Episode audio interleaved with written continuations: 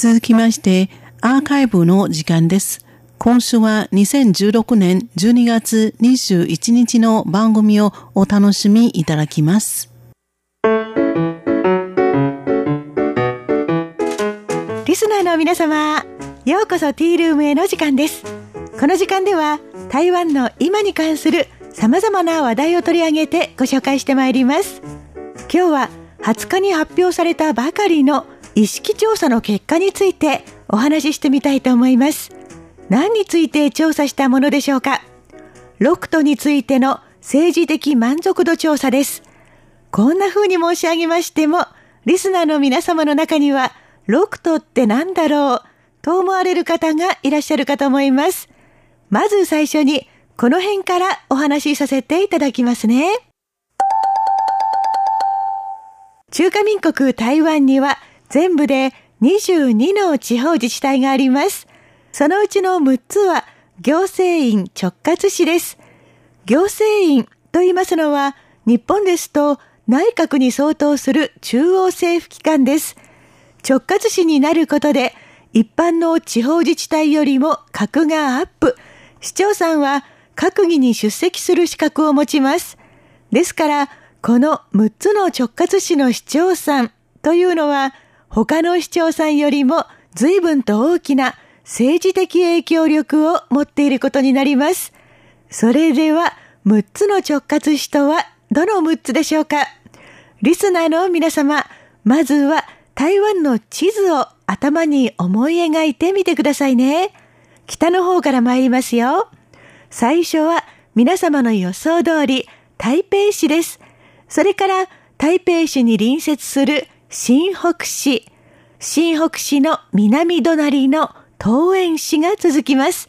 次は一気に台湾中部の台中市に飛びます。そして今度は台湾の南部に飛んで台南市と台南市に隣接する高雄市以上の6都市です。台湾ではこの6つの直轄市を6つの都市ということで6都と呼びます。それではここで最初の話題に立ち戻ってみたいと思います。20日に発表された意識調査はこの6都に関する政治的満足度を調べたものでした。台湾では2014年の年末に統一地方選挙が行われて、今の6都の市長さんたちは、この時に当選した人たちです。今年12月でちょうど失政2周年を迎えるということで、一つの区切りでもあることから、市民の実感を調べる調査が行われました。調査は民間のシンクタンクが12月13日から17日にかけて、この6都に住む20歳以上の人を対象にして行ったもので、主に自分が住んでいる地域が良くなったと思うか、市長さんに満足しているか、などを尋ねました。また、同時に、これとは別に、6都に関係なく、台湾の政治家で誰に好感を持っているか、ということも尋ねています。さて、それでは、6都に住む人たちは、自分たちの市長さんをどう見ているんでしょうか時間の関係で全部を逐一ご報告することは叶いませんが、特に注目された市長さんを見てまいりたいと思います。まず、6都のうちで満足度が最も高かった人気市長は、高尾市の陳菊市長でした。名字が陳術の陳。下の名前は菊の花の菊です。なんと、満足度は71%。ダントツです。6都の市長さんのうち唯一の女性市長で最年長の66歳です。所属政党は与党民進党です。肝っ玉母さん系のどっしりとした体格で安定感のあるタイプ。6都に関係なく台湾の政治家で誰に好感を持っているかというアンケートでも過半数を上回っての堂々の1位、押しも押されもせぬ人気政治家ということになりますね。高尾市長としてのキャリアは今年で10年目。あと2年で任期満了になりますが、この間に高尾市は工場だらけの工業都市というイメージを徐々に脱却し、海と緑がある快適な港湾都市に生まれ変わってきました。別の調査では、高尾に住んでいてよかったと思える人が8割を超えていることも分かっています。次に注目されたのが、東園市の定文山市長。名字は定成功の定。下の名前は文学の文。産卵とした笑顔。などという時の3と書きます。満足度は59.9%。およそ6割の市民がなかなかいい市長さんだと思っていることが分かりました。トップの70%超えには遠く及ばないものの、定市長は初当選ですから、初当選でこれは快挙と言えますね。定市長は与党民進党籍で、6都の市長さんの中では最年少の49歳です。とても基地に富んだアイデアマンとして有名で、三国時代の知恵者、周囲になぞらえられますが、市長さんはちょっと太め体型なので、ニックネームはぽっちゃり周囲だそうです。こういう市長さんの影響でしょうか？東園市ではちょっと珍しい現象も生まれてきました。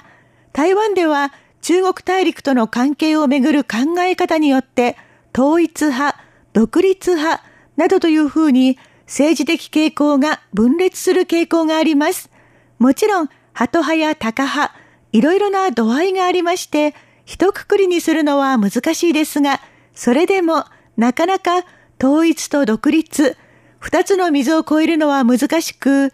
もし一方の支持者である場合、もう一方に属する政治家を受け入れられないということがままあります。東園市長は独立派と言われる民進党籍ですが、市長になった後、この高い垣根を取り除くことにかなりの力を入れてきたと言われています。その成果として、今回の調査では、反対勢力を支持する人であっても、市長個人への評価がとても高くなっていることが分かっています。このほか、自分が住んでいる都市が進歩したと思うかどうかというアンケート項目もあったんですが、この一点で、東園市はおよそ62%、6都市中でトップでした。東園市と言いますと、台湾北部の空の玄関口、台湾東園国際空港があるところ、リスナーの皆様、今度台湾にいらっしゃったら、空港から直接台北入りするのではなくて、地元東園市に立ち寄って、人気市長の成果のほどをご覧になってみるのも面白そうですよ。さて、ここでリスナーの皆様、あれと思われていないでしょうか台湾と言ったら台北市なのになぜか台北市の名前が出てきませんでしたね。台北市の市長さんは無所属の過文鉄市長。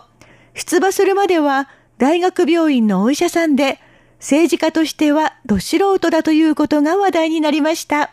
まるでアメリカの次期大統領トランプ氏の先輩ですね。昨今はこういう素人政治家に人気が集まるんでしょうかでも、こうやって鳴り物入りで当選したものの、やっぱりちょっと素人臭さが目立ったかもしれません。